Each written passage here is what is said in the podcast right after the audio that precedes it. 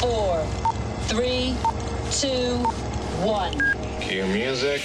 This is Movies First with Alex First. The despicable acts of disgraced movie mogul Harvey Weinstein come into sharp focus as the assistant unfolds. Jane, played by Julia Garner, is a young, savvy personal assistant to the chairman of a film studio.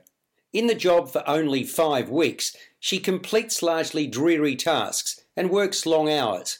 First in the office before dawn, she's also the last to leave after dark. The assistant is but one day in her life.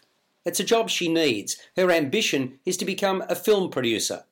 But the way she's treated and what she's exposed to are contemptible. Her dismay, disappointment, and sadness are written all over her face.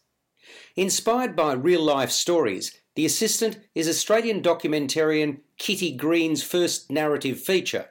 She's writer, director, co editor, and producer. A fictional representation of insidious workplace culture. In a highly demanding role, Garner is in every scene, with a camera squarely focused on her throughout, and she nails the part. Slow moving, you need to stick with the assistant to get the most out of it.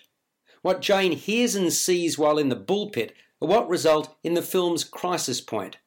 When she tries to do the right thing by exposing what's going on behind closed doors, she's quickly put in her place.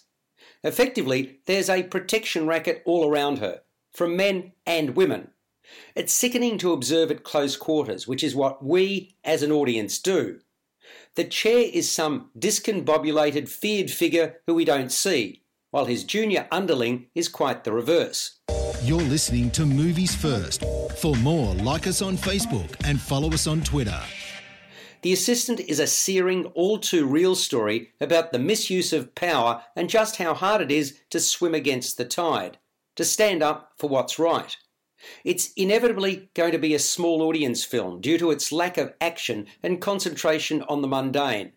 But I admire just that, the way the movie makes its unmistakable point. The Assistant is a call to arms, which has been encapsulated by the Me Too movement. It's an indictment of a system that's proliferated and been perpetuated for far too long. It's about abuse and exploitation. It scores a 7.5 out of 10.